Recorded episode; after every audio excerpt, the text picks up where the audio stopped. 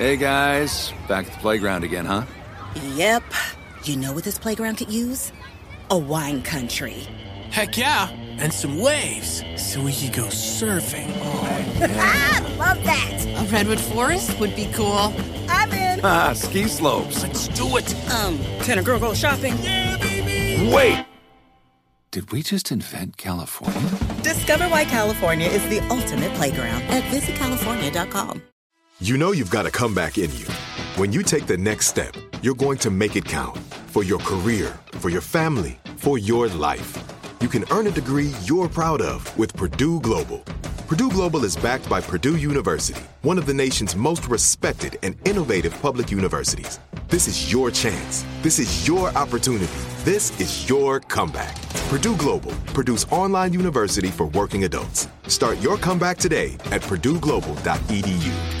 Are you looking for the perfect move in ready home this spring season? Now's the time to buy at Fisher Homes. For a limited time only, enjoy below market interest rates starting at 5.375% APR, 6.139% APR. With these exclusive lower rates, you can save hundreds on a move in ready home and start enjoying the benefits of home ownership even faster. Schedule your personal tour with one of our new home specialists at FisherHomes.com and make this spring the season you find your perfect home sweet home. Financing provided by Victory Mortgage, LLC, NMLS 461249, Equal Housing Lender. This is Alec Baldwin, and you're listening to Here's the Thing. It's award season, and we're re-listening to some of our favorite interviews with Oscar winners. Cameron Crowe won his Oscar for Almost Famous. In his speech, he gives a nod to Billy Wilder. Stay listening to our conversation to hear just how that friendship came about. Imagine it's the 1970s, the golden years of rock and roll. And you are one of the biggest rock stars in the world. Let's say you're David Bowie.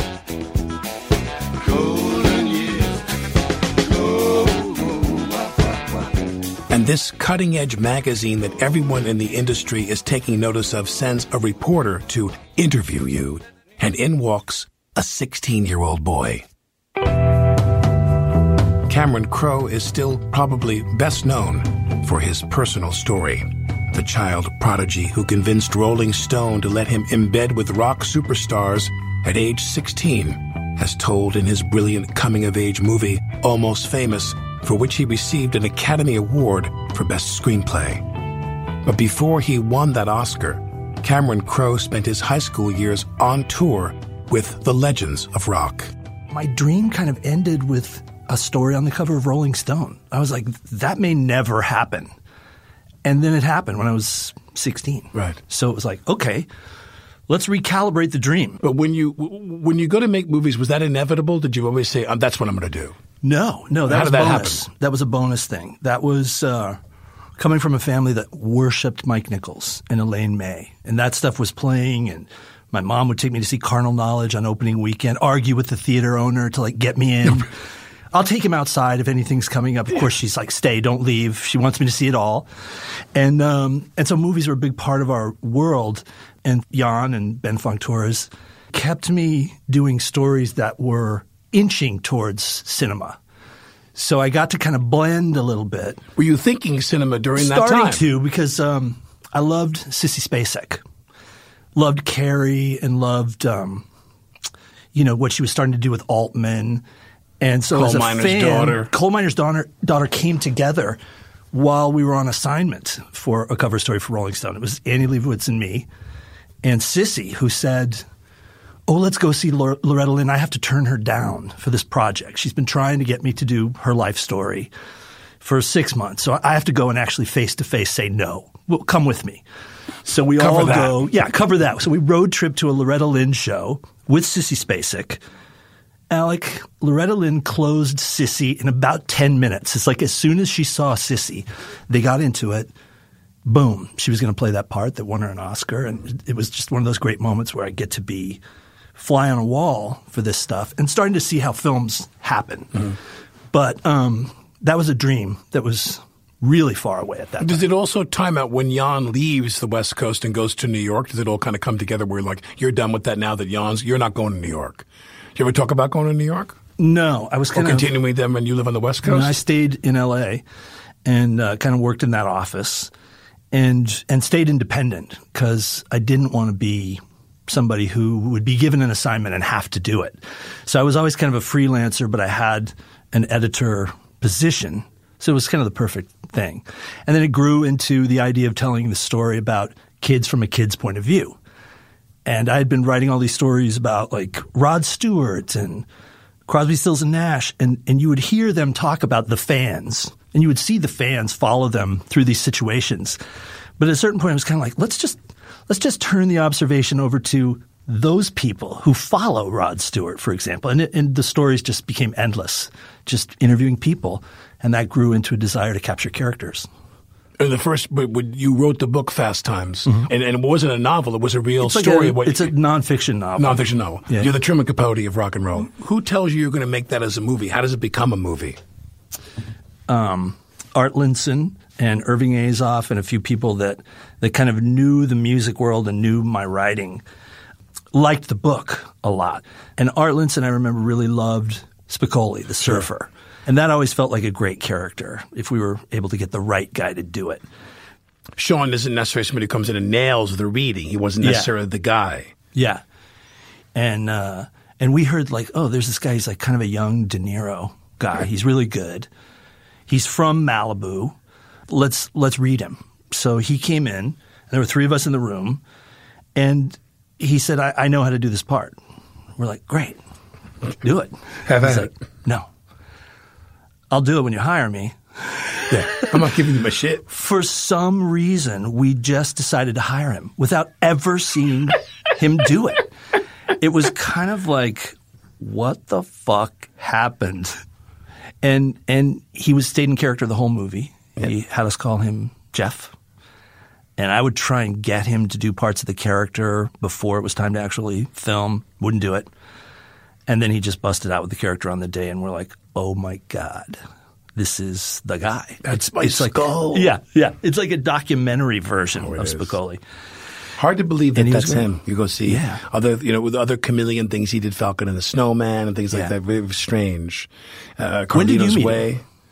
Uh, I met him. I don't remember when I met him, but I remember uh, first seeing him there and thinking he was like this, uh, uh, you know, crazy comic genius. Yeah. he was like a Peter Sellers to me almost. You know, Yeah. he just completely o- f- occupied the character. You know, and all the classic lines that I don't want to bore everybody with, but for, for people who are, are not familiar with the movie, you know, people on lewd should not drive, all that stuff. We all were gagging laughing. We watched Fast, everybody watches Fast Times. You watch the movie for Sean Penn's performance, and we would just be gagging laughing. And there was, and there was some really, and in the middle of the, the, the laughing and in the middle of the kind of madness of it, and, and, and Ray Walston and ordering the pizza and everything, is is Jennifer Jason Lee's story. And I made a movie with her, and, and who's Yeah. there's, there's nobody deeper than her. She's one of the Yeah. deepest actresses I've ever worked with, and very Yeah. real. Yeah. she's cool. she was ready for the movie to be even more raw and real. I mean, there was some conversation when the movie first came out that like this is a hard R. This is really more than we want to see from our young kids today. And she was the first one to say like, I wish it was X. There was there was nudity on me that they cut out that I wish they'd kept in. Which which was like Rare. super bold and like, you know, visionary, knew where she was headed. The thing though was Tanen and all those guys going, Yeah, yeah. this movie's like, we- you know, we're going to release Oh, it in yeah. 200 theaters. This is a piece of crap or whatever. Yeah. We don't, we, we shouldn't be making movies like this. we we snuck it through and when they started to see it they realized that Amy Heckerling had gone for the raw truth you know of like what Jennifer Jason Lee's character had gone through gotten pregnant and an abortion and Amy had this brilliant kind of take on it which was let's just show it how was it for you when you saw it okay Amy it was like this let's shoot that so she had this very naturalistic funny approach that when people saw it, they laughed. The thing though was Spicoli was our magic. That was our bit of magic. And and the studio and the people involved in the movie, maybe Art Art Linson knew the potential there. But everybody who made those plans, like on opening weekend, we're gonna drive around, we're gonna get together, we'll pick you up. We'll pick you up. We'll come and get you. We'll all go together. We'll get like two cars. We'll caravan. As it gets closer to the to the weekend that the movie comes out, it's like, uh, I'm going to be out of town. Um, are you going to go? I can't make it. So it turned out nobody would go and do like a victory tour of the theaters for Fast Times. So I got in a car and drove to Arizona to, to go to my friend's wedding that I didn't think I would be able to go to. oh, was I available to go to his wedding? And I went with a buddy, and we start to get close to Phoenix, Tucson, where we are going, and and we're like, let's go to a theater. Let's just see the empty theater showing Fast Times. We go in, it's packed. There's already kids who have gotten the checkerboard vans, gone to Right, the right, mall, right, gotten them, and come back to see the movie. And and I was sitting there Spicoli going, is the Fagin fucking leads them into that world." Spicoli Yeah. d- uh, drives them into the theater and, and, and saves the movie, really. They never caught up because they they cut our theaters at the last minute. They were like, nobody in the East Coast is going to go see this movie. And then, like, those theaters ended up being packed. You'd never written a screenplay before. I had not. You wrote the book.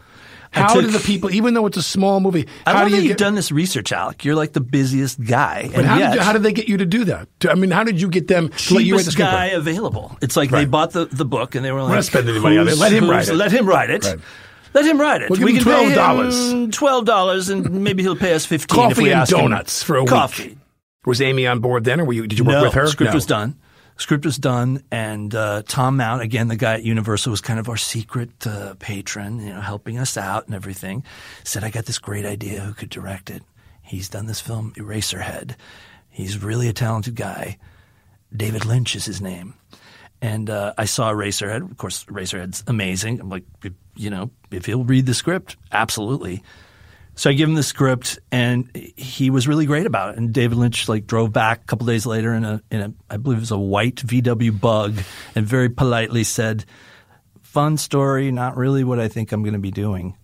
It's a bad David Lynch, but he he he appreciated it enough so that they kept looking. And then Amy had done this short called "Getting It Over With" about a young girl losing her virginity. It was fantastic, and so we're like, let's let's go guerrilla lo-fi and make it. What do you write after Fast Times? We did. Wait, but, um, but you, so you wrote the screenplay. The film comes out and eventually becomes this kind of this cult classic comedy. So, is it, are you like fully smitten? Then you're like, I'm going down that road now. Far less Rolling Stone essays, that kind of writing. I always feel like it's been journalism all the time, but it was kind of you know amorphous, trying to get to what the story would be. I was trying to tell other people's stories, but the more Almost Famous became utterly personal, the more it became the movie it should be. Wasn't there something before Almost Famous in between? You yeah, did- many, but it's like that was the first thing that I went That was to what after you were Fast Times. It's like uh, I want to get into the music. You thing, started creating that. characters and music because it was so fun putting the music on Fast Times that you could take a song like Somebody's Baby, which like in this part of the movie it's just kind of nice pop, but if you put it over a kid having premature ejaculation, all of a sudden. It's like kind of psychedelic, and the and the song you'll never forget as you remember it. And then later you run into Jackson Browne. He's like, "Thanks a lot. Thought I was writing you a nice little ballad, and I'm now I'm like a poster boy for jacking off and coming too fast." It's like I was like, "Thank you, Jackson. Jackson. Come Thank on. you." It's art. And and uh, and that was kind of like the beginning of wow, you can use these songs and really make the music a character. And that became the Don't you thing. see people that are doing that though when you think that they're not doing that well? You- Without without naming names, I'm not No. going to judge. But I'm just saying, for me, I'll see movies sometimes and I'll be like, enough. Yeah, yeah, Enough yeah. of you telling. I get it. We're in the 70s. I get it. I get it. Your script is anemic, and you want to bolster it with, uh, you know, Nights in White Satin or something. I get it. Their great music is going to make your movie great. Yeah, and and they just use it for a minute while somebody's car door opens and then shuts. Yeah. rather than like let the song play. Scorsese was always the guy that could give you a fast buzz of like, here's a guy that knows music and he's going to give you this Ronettes record. Mm-hmm. And it's going to rip your soul out, you know, this because he knows how And to you're do on that. a cocaine run all of a sudden. Indeed. With Ray. Yeah, you and Ray are jonesing. yeah. Or, or or you're looking at that helicopter and Nilsson is is is got that track going and you're like, take me there. Cameron Crowe is a master of the moment. The needle drops, the song comes on, and you're there, filled with teenaged longing. Lloyd Dobler holding up the boombox and say anything. Jerry Maguire's You Had Me at Hello. And comic perfection, Sean Penn's puckish stoner, Jeff Spicoli. Just what in the hell do you think you're doing? Learning about Cuba, having some food. Mr. Spicoli, you're on dangerous ground here. You're causing a major disturbance on my time. I've been thinking about this, Mr. Hand. If I'm here and you're here, doesn't that make it our time? Certainly there's nothing wrong with a little feast on our time. After the break, Cameron Crowe tells me what John Cusack was like on the set of Say Anything. I'm Alec Baldwin, and you're listening to Here's the Thing.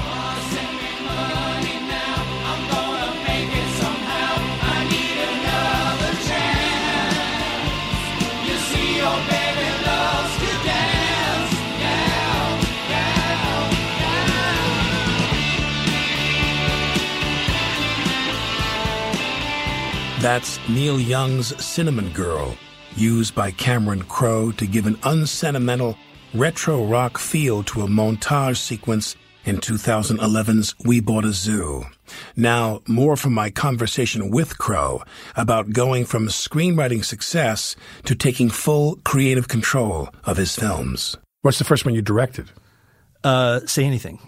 James L. Brooks, he said like, okay, we have two other people that we've always talked about, and if it, if the second one on that list, the second one says no, you. you. really got to think about it. And the second one was in fact uh, Lawrence Kasdan, who who said, you know, if I was prolific and did a movie a year, I would do this, but I'm doing um, Accidental Tourist. And that's going to be my movie in the next two years. But I'm going to call the studio and tell them James Brooks is right and you should direct it. So that got me the directing job. On Say Anything. On Say Anything. How did you find that the first time you directed? What was it like for you to direct actors? And how was that changed? Scared to death. Really? Cusack is the lead. Cusack. It was a it was a wide shot in a nursing home, and he gave the speech, and I kind of turned around to everybody and said, "I like it. It's not, it's good. I think we have it." And they kind of like, "Hey, come come come over here. Let's get some liquid water." You have to do a thing called coverage. You have to shoot it from other angles. I'm like, "Okay, other angles. Let's go." Oh, yeah. Other angles, everyone. Terrified, uh, I went to the trailer and and just like was in a upright fetal position, and Clay Griffith, my good buddy, who's like been production designer for all the movies lately, Clay Griffith says, "You got to get outside of the trailer and you should go have lunch with the crew, and tell the crew just by being there that you're with them." And you're all making the movie together. And it was like the greatest advice. Wow. I left the trailer, obviously never left hanging with the crew. right. It's the only way to make a movie is to love your crew and to be with them. And what let about the actors? Serve you. The actors. Uh, I I didn't realize until we were halfway through what great partners they could be. Like John Mahoney and Cusack are like these Chicago brawlers. They're, Yeah. they're like. They just want to tear Yeah. your scene. Let's do 30 takes. Let's do 30 takes. Like Johnny'd be like, let me do one where I throw John Mahoney across the table. I'm like, you're supposed to be kind of like the nonviolent guy. Well, let me just do one where I do this. And it's like, yeah, okay, let's do that. Now, let me make out with him. Let me kiss him. Yeah, on if- the mouth. yeah. They're not throwing through the wall. We, we kind of found through collaboration, like how to get a really good language, first time director style on that movie. And I fell in love with directing actors. Had like, you worked with him again since then? You worked with Cusack the one time. tried to a couple times and we've missed, but I think that so there that's is sometimes. For, so for you, there is i- i- is there a uh, uh, the notion that you have kind of a battery with them as a director and an actor, and you think, I well, I, love can, I. I can get movies made with this guy. It's like Scorsese with Leo now. He's his De Niro. Yeah, you thought about that. I love that. That's you know why I'll always call you. I was going to say, you know.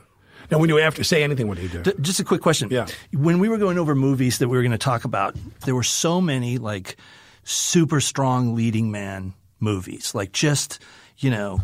Double fisted. I'm going to give you the story. I'm going to I'm going to hit my mark and give it to you, man. It was like there are not many of those movies made anymore. And I saw them on that list, and I was like, damn.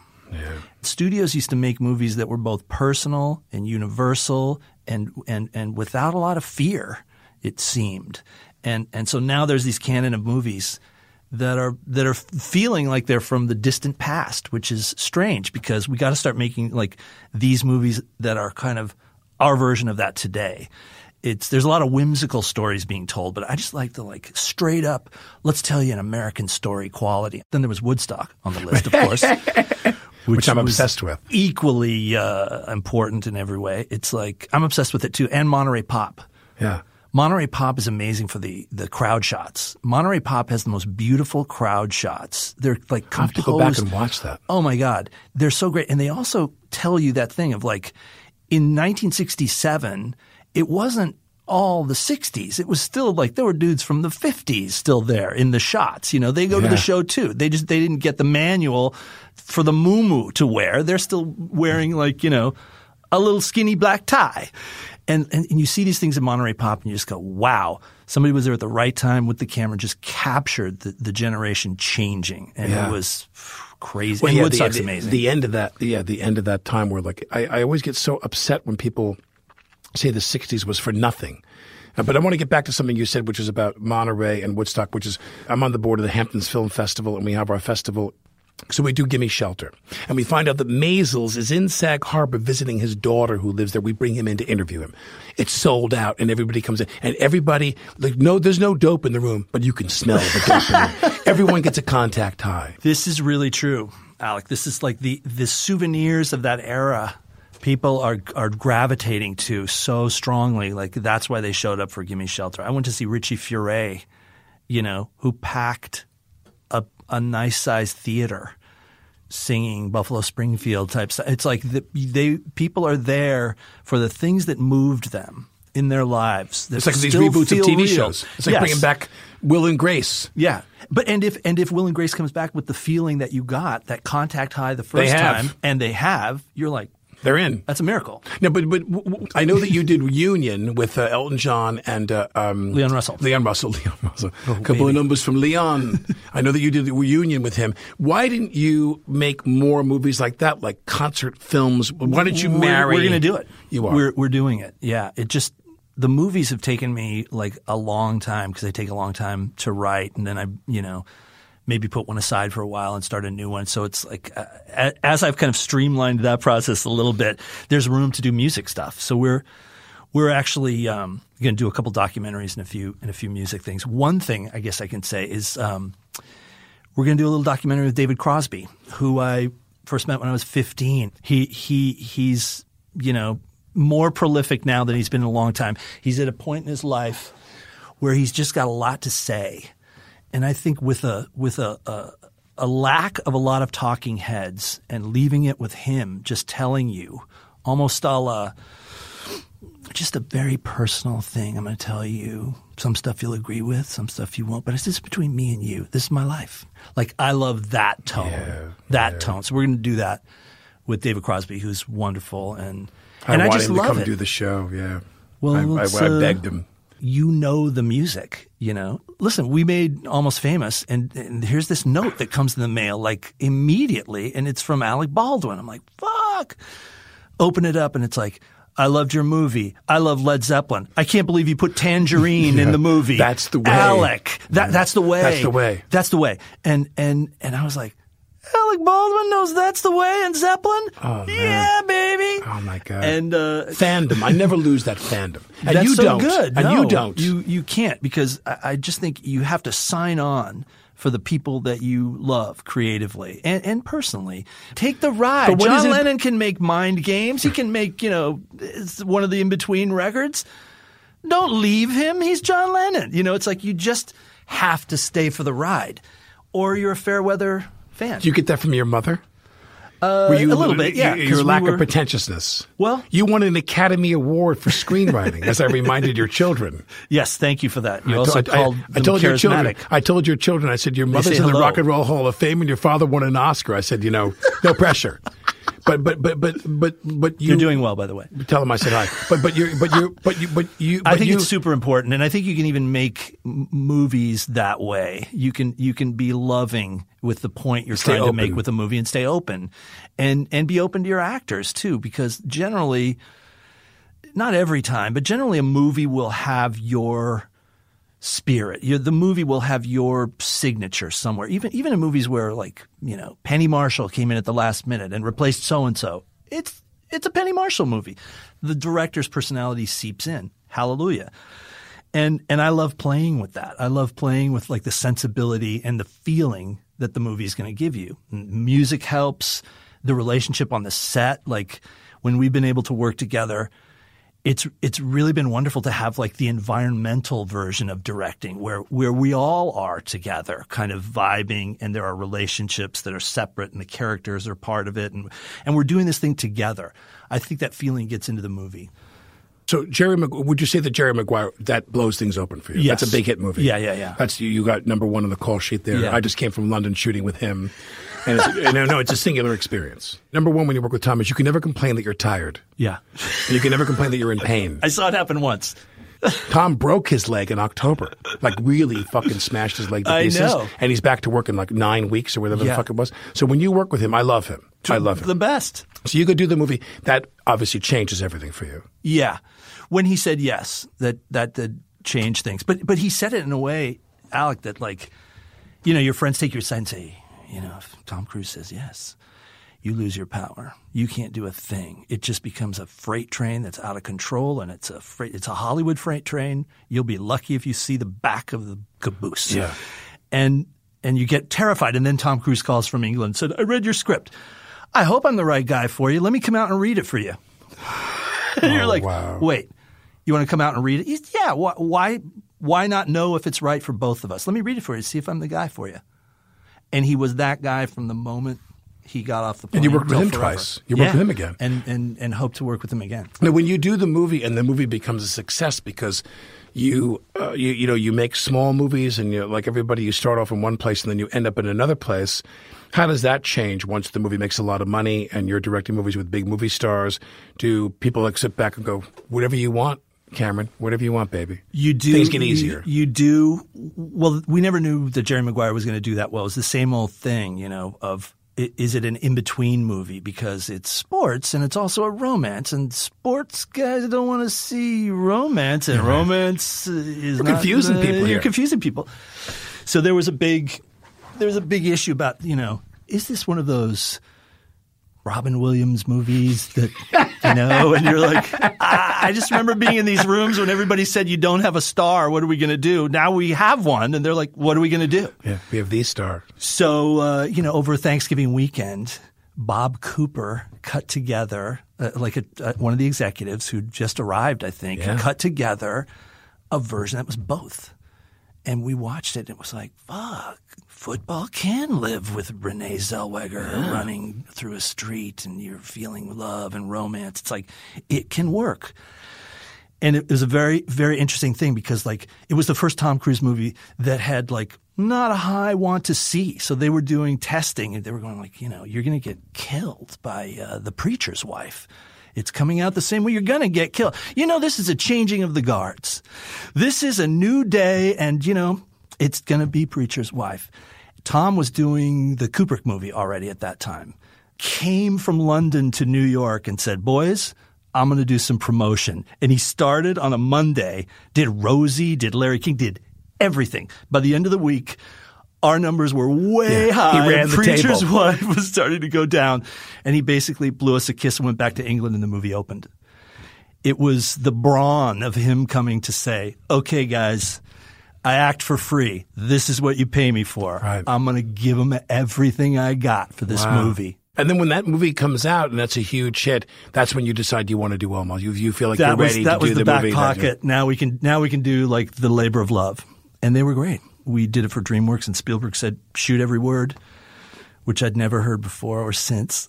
and uh, we started What to were, the, run what were the casting imperatives there? Oh no! Finish what you were saying. We started to run. we long. started to run long, and, and I got a message back like, "Well, Steven says shoot every other word for a while." right, right, right. the no, there was no casting imperative. In fact, you'll dig this. Um, it was going to be Brad Pitt as the Billy Crudup character, Right. and um, we we worked on it, and it just he he started to drift away. I still haven't had the definitive conversation with him on why it didn't work out, but it didn't work out. It happens. But somewhere I have Brad Pitt and Natalie Portman trying out for Penny Lane. And the portrait of the two of them together is is riveting, but a completely different movie. Wow. And Spielberg said, cast anybody you want as long as he's right. And it came down to Billy and Christian Bale. And they both were great. And it was kind of like, I'm going to go with Billy. And he learned how to play guitar in six weeks and was the guy of destiny. Oh. He was the guy of destiny. And they let me make it, you know, with, with all the so-called bells and whistles, which really was being, being able to shoot it with John Toll and get all the John sets Toll. right and go back to San Who Diego. I shot it's complicated with. Yeah, it's you know, the only amazing. person to win the Oscar back to back years.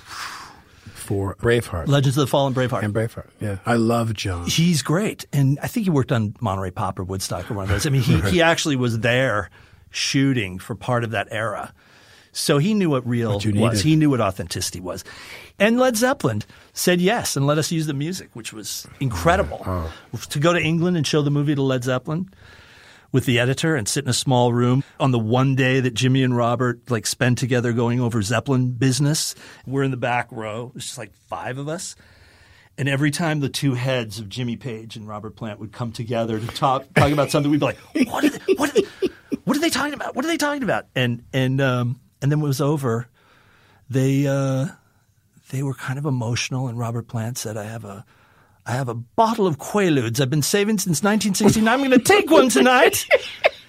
and then we went uh, across the street and talked about the music. And Jimmy Page says, I would like one of our acoustic songs, one more of our acoustic songs in there, and I'll let you have it for free. Just find a place for it. And we're like, damn, you're supposed to be the people that say no music for anyone. no. And so they said, like, the movie's coming from the right place. And how great is Jeff Buckley? And they just started talking about Jeff Buckley, Page and Plant, like fans, exactly what we're talking about. Like the way you want to hear musicians you love talk about the musicians they love. And it was Jeff Buckley, who unfortunately died playing Immigrant Song, I, I've heard. Uh, I, I- I loved all the musicians that helped us on Almost Famous because they all pitched in. They all gave us like a good price on the music and loved that we played so much of it. Writer, director, journalist Cameron Crowe. After the break, Cameron Crowe on what it feels like after the success of Jerry Maguire and Almost Famous to have a movie fall flat in the eyes of the outside world. Plus, the story of his definitive interview with the great Billy Wilder, which became the book Conversations with Wilder. This song is Led Zeppelin's Tangerine, which Crowe uses to amp up the nostalgia as the tour bus drives away at the end of Almost Famous.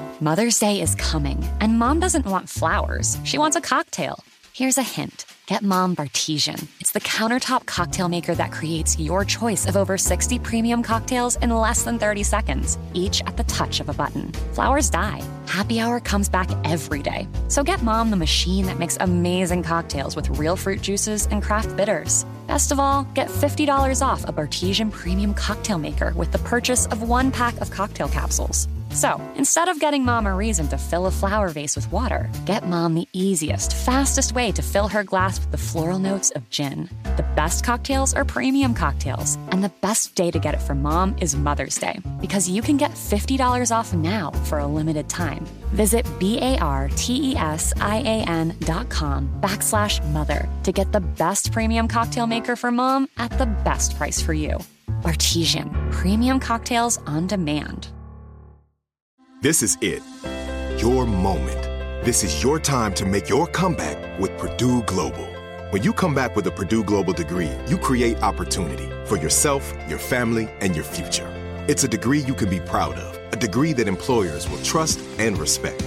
Purdue Global offers working adults like you over 175 flexible degree programs to meet your specific career goals. These include associate, bachelor's, master's, and doctoral degrees and certificates. Purdue Global degree programs range from nursing to business to communication and more.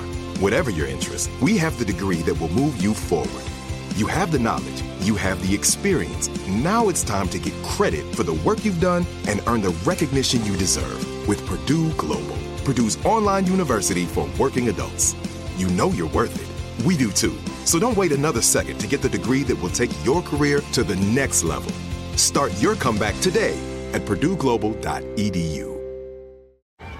Hey guys, you know what this playground could use? A wine country, huh? A redwood forest would be cool. Ski slopes! Wait! Did we just invent California? Discover why California is the ultimate playground at visitcalifornia.com. This is Alec Baldwin, and you're listening to Here's the Thing.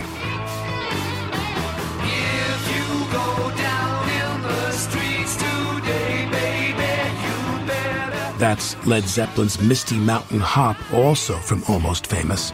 Another great use of song, capturing the swelling pride of Will, the Cameron Crowe character, when he loses his virginity. Now back to the real Cameron Crowe on making a movie that is not a hit. Is it painful? Is it soul searching? Do you get in a, in, in a minivan and drive cross country and great- meditate? It's a great question. What do you do in the wake of the one where you sit there and go, I miscalculated something?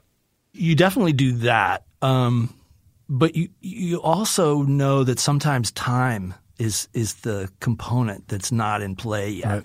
And over time, stuff that I've done and movies that I've appreciated that other people have done, time adds a little something. Sometimes takes it away, but it adds something. So some of the movies, like Elizabethtown, got a strange reaction when it first came out. I I love Elizabethtown. I love what we did. Mm-hmm. I, I love the purpose of Elizabethtown. Mm-hmm. Not everybody got it but as it- it's for my dad as as almost famous was very much a kind of portrait of my mom i mm-hmm. wanted to i wanted to say something about my dad and um, as time goes on more and more people really get that movie like really get it Yeah.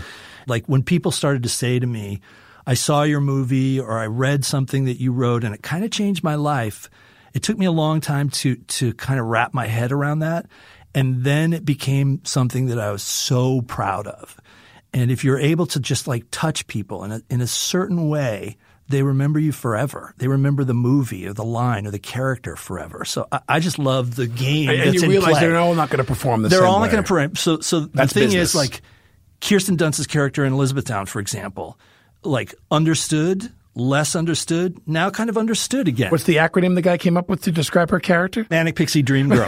yeah. Well, so is Lucille Ball. Right, so is, you know, Right, Mary Tyler Moore. totally Mary Tyler Moore. And um, and that character was patterned after a real person, so it's kind of authentic too. But the thing is, it's disappointing. But then you never lose the desire to like get back on the horse and just like you know do But it stay again. doing what you're doing, meaning uh, maybe it doesn't perform because it is a business according to plan, but you go right back and do it the same way you do it. You don't change the way you do it. I've when I first started out, like given the opportunity to do it, my thing was like I want to make movies about the people that never get movies made about them, and I still believe that. I still like say anything was that for me. Like a guy like Lloyd, I mean, it was patterned after my next door neighbor, really, who um, was just a completely unique, soulful guy. Lived, died at a very young age. Was like a young motivational speaker. and Was a you know fledgling kickboxer. I was trying to figure out the main male character in the script, and this guy knocked on my door and said, I'm from Alabama. I'm here in town. My father's under investigation for income tax, and I'm going to be doing some kickboxing later tonight. Would you like to come see me? And I'm like, No, I'm busy trying to come up with a creative character. Wait a minute. Hey, come back. Yeah, come back. And that that guy actually, I didn't go watch him kickbox. I mi- I said I might and go out to like San Bernardino and watch him kickbox. I didn't make it. Next morning, I hear like boom in our apartment place. You know, boom, boom, boom. What's happening? I go downstairs. He's got a bag hanging from the pipes in the in the parking lot, parking garage, and he's working out again. And he turns around and guy's black and blue. He was decimated in his fight. And and I said, I guess it didn't go too well. Huh? And he goes, he goes, I'm back at it next Friday, and I, I think I'm going to do well, and I want you there. And he and I was like, this is a warrior for optimism. I love this And did you guy, go? and this is life. No, I didn't go. Why? But I went and hung with him a lot, and we watched a lot together. So he, You're not making a movie about him? um, in the end, in the end, Lloyd was Based on him. Diane was supposed to be the main character when we first started doing Say Anything. The Ione Skye character was the Right. main character. Lloyd kind of took over along with Lowell, my next door neighbor. And um, and that was another thing. It's like real life is going to deliver you some of the best stories. Like you just Uh. sit tight and listen and watch because life is the best writer. Now, of course, you know, when you love movies, classic films, whether they're in the TCM wheelhouse or not, people will say to me, "Who you know? Who do you want to work with? Who do you want to work with?" I said, "Well, who do you think I want to work with? I want to work with Bogart. I want to work with John Huston." William Holden. I just went, I just watched Bridge on the River Kwai the other day uh, again, and blah blah blah. Holden. So, so for you, how does the connection happen? How do you get the hook into Wilder and meet Wilder? You know, I, I, I fell in love with his stuff when we were working on Jerry Maguire. Right. I, I just fell in love with his stuff, and and the apartment spoke to me in such an amazing Yeah. way. I got like a vintage poster, and I wanted to go visit Billy Wilder and have him sign it, and I did. And he was kind of Where? at, at his office uh, in Beverly Hills. So you're an established director who just wants to meet him. Yeah, yeah. And That's it. so there was a there was a uh, appointment made like two o'clock. So I go to this little office building. You're so like me. And uh, and I have like my poster and a tube and everything. And two goes, and two thirty goes, and three goes, three thirty.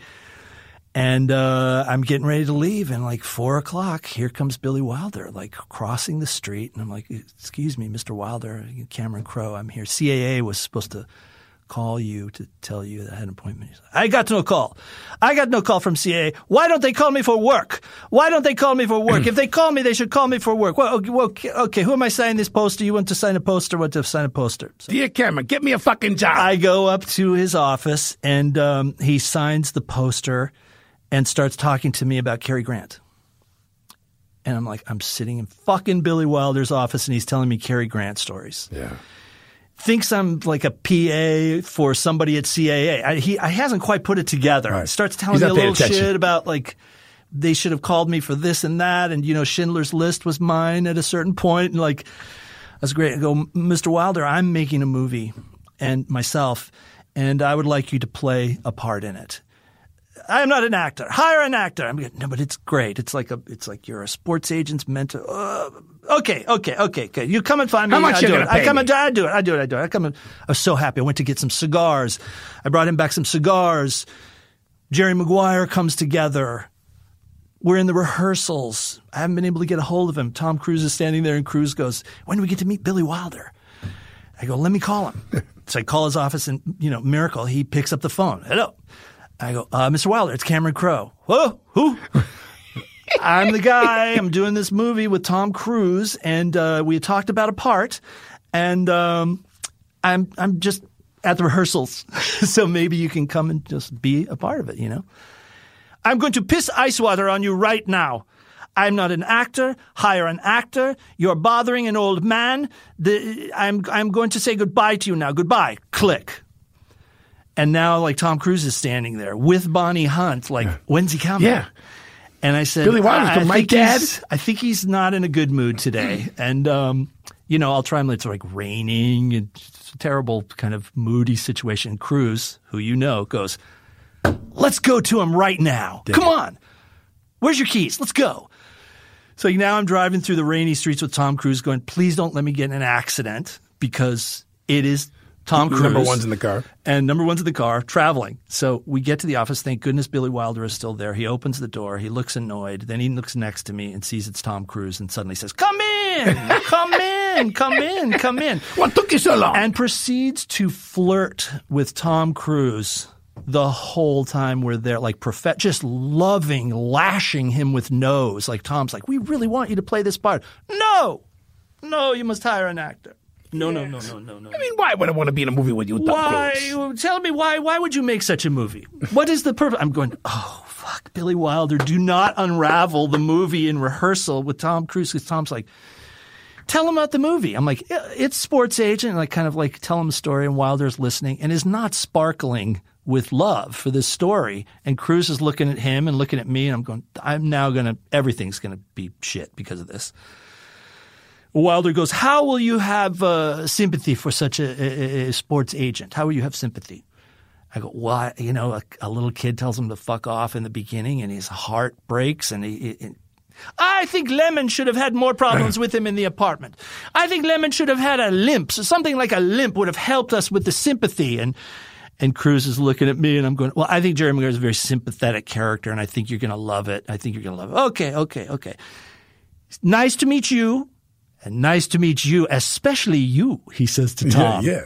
I'm delighted. And and delighted. And we leave and uh and of course he doesn't play the part. We hire the the business affairs guys guy at TriStar, who is so not an actor, but was fantastic. Movie comes out, first week goes by, phone rings, it says Billy Wilder on the on the caller ID. So I'm shitting already. I pick up, hello, Mr. Cameron Crowe, I enjoyed your picture. Who is this guy who played my part? well, he wasn't really not. He was good. He was good. I liked him very much. I, I liked uh, the Billy Bob Thornton movie this year a little bit more than yours, but uh, yours is good. Yours is good. Uh, come and visit me if you'd like to do uh, something for your column. And I go, I don't really have a column, but I'm going to come visit you. He says, okay, same place. I'll be there uh, tomorrow. I got to get a o'clock." column. Yeah. So I went and just started interviewing him for my column, Column, which yeah. didn't exist. Yeah, you were an Army Archerd. And turned into uh, the book, which he, he argued against. Like, do do they really care about me? Do they really want a book of me talking? Do they really? Does this generation really care?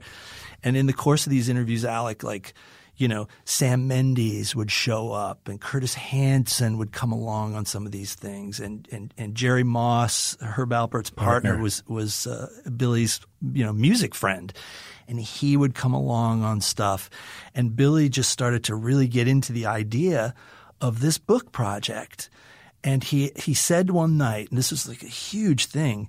Uh, we went out to dinner with his wife, and Audrey was amazing. And Audrey goes to the bathroom. So now it's just the two of us. I've been interviewing Billy Wilder for about a year and a half, and he goes, "Okay, is this book really going to come out?"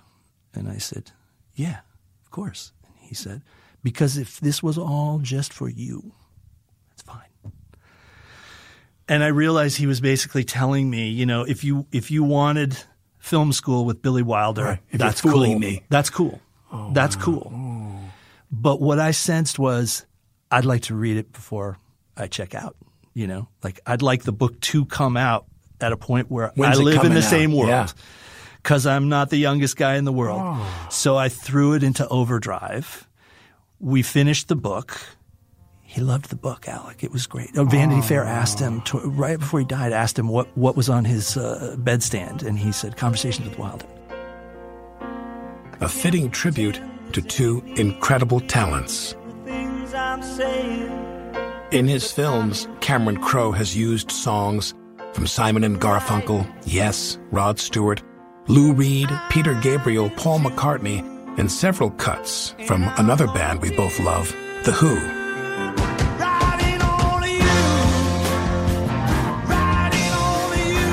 For example, getting in tune in the opening scenes of Jerry Maguire, underlining Tom Cruise's intensifying emotions as he writes his mission statement. As an actor who's worked with Cameron Crowe, I can confirm he's the greatest partner you could possibly have in filmmaking. This is Alec Baldwin, and you're listening to Here's the Thing.